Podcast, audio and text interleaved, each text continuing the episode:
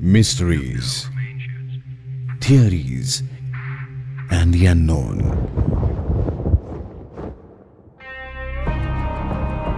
The India Classified Podcast, a Red FM original.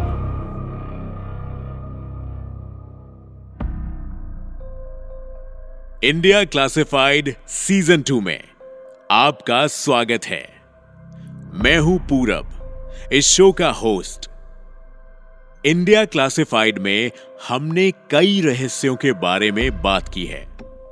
Bharat के monument से लेकर भारत के मंदिरों तक। हर जगह कुछ अनदेखे, अनजाने रहस्य छुपे हुए हैं।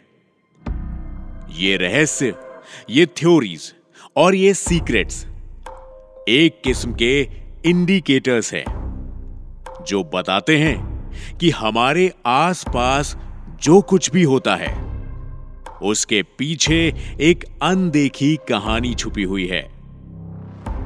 एक तरह से हम सबकी ज़िंदगी का कोई ना कोई हिस्सा लोगों से छिपा हुआ है। और यह बात भी सच है कि सभी की ज़िंदगी में कोई ना कोई सीक्रेट, यानी कोई ना कोई राज ज़रूर होता है। हमारे शो के इस एपिसोड में। आज मैं आपके साथ कुछ रास की बातें बताने वाला हूँ। वो बातें, जो शायद आप में से कुछ लोग जानते हैं। कुछ बहुत खास लोग अच्छे से जानते हैं। ये कुछ खास लोग वो हैं, जो इंडिया की इंटेलिजेंस एजेंसी रॉ में काम करते हैं। जी हाँ, इस एपिसोड में हम उस सरकारी संस्था के बारे में बात करेंगे, जिसके हर काम को राज रखा जाता है। मैं बात करने वाला हूँ Indian research and analysis wing यानी रॉ की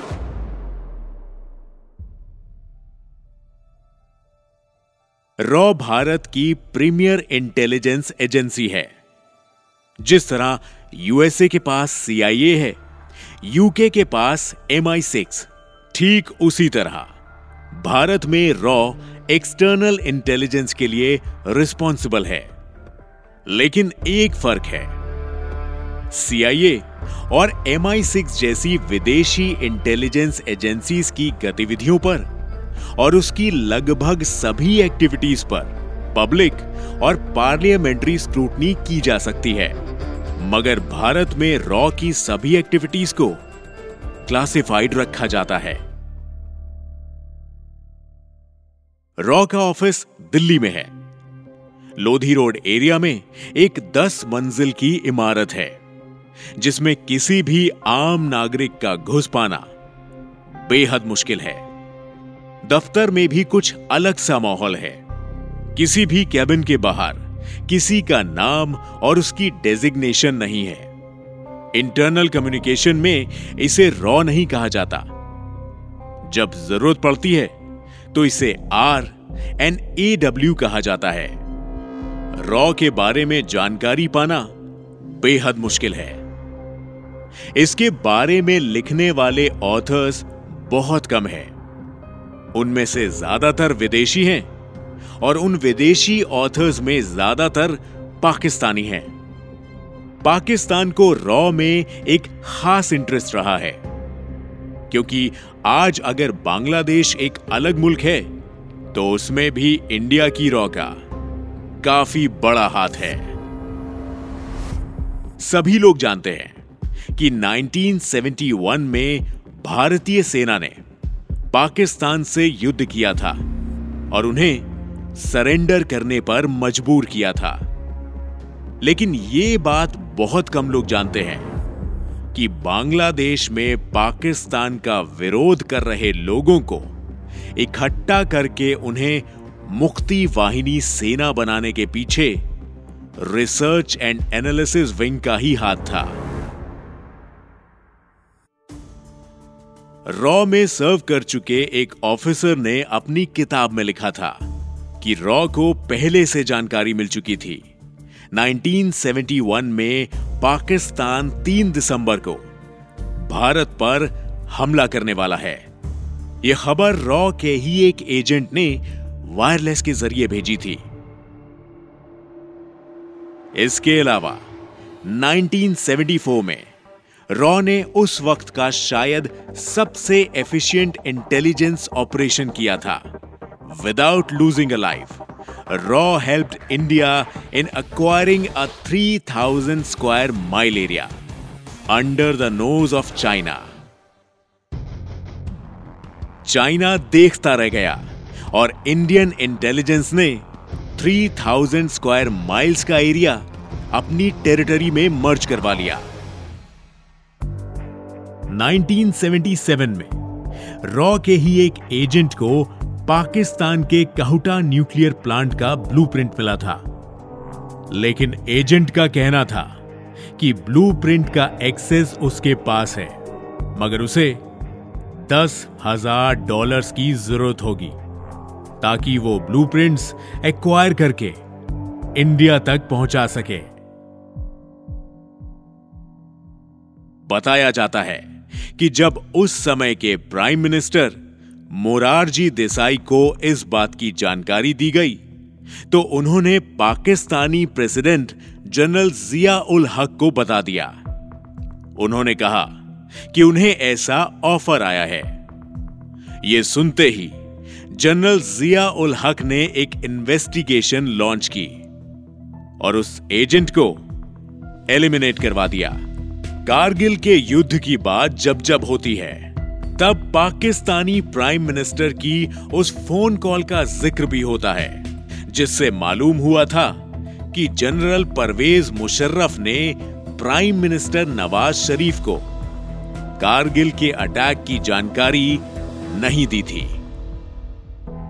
इस कॉल रिकॉर्ड की कॉपीज बनवाकर इंडिया ने अमेरिका और भारत में मौजूद सभी एम्बेसीज को भेजी थी।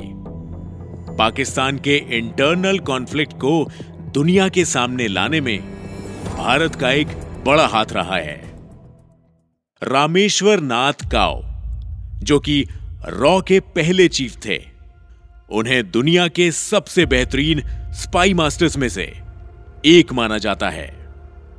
उनके बनाए गए नक्शे कदमों पर चलकर रॉ ने अनेकों मिशंस को अंजाम दिया है। रामेश्वर नाथ काओ एक ज़बरदस्त स्पाई मास्टर थे। उनकी अपनी निजी ज़िंदगी के बारे में, बाहर के लोगों को काफ़ी कम मालूम था। उनके मरने से पहले, अखबारों में उनकी सिर्फ़ एक ही तस्वीर दिखाई देती थी। रिसर्च एंड एनालिसिस विंग का काम आज भी काफ़ी क्लासिफाइड रखा जाता है। बताया जाता है कि उनके रडार से कुछ भी नहीं बचता। किसी की भी कॉल रिकॉर्ड करना उनके लिए बाएँ हाथ का खेल है।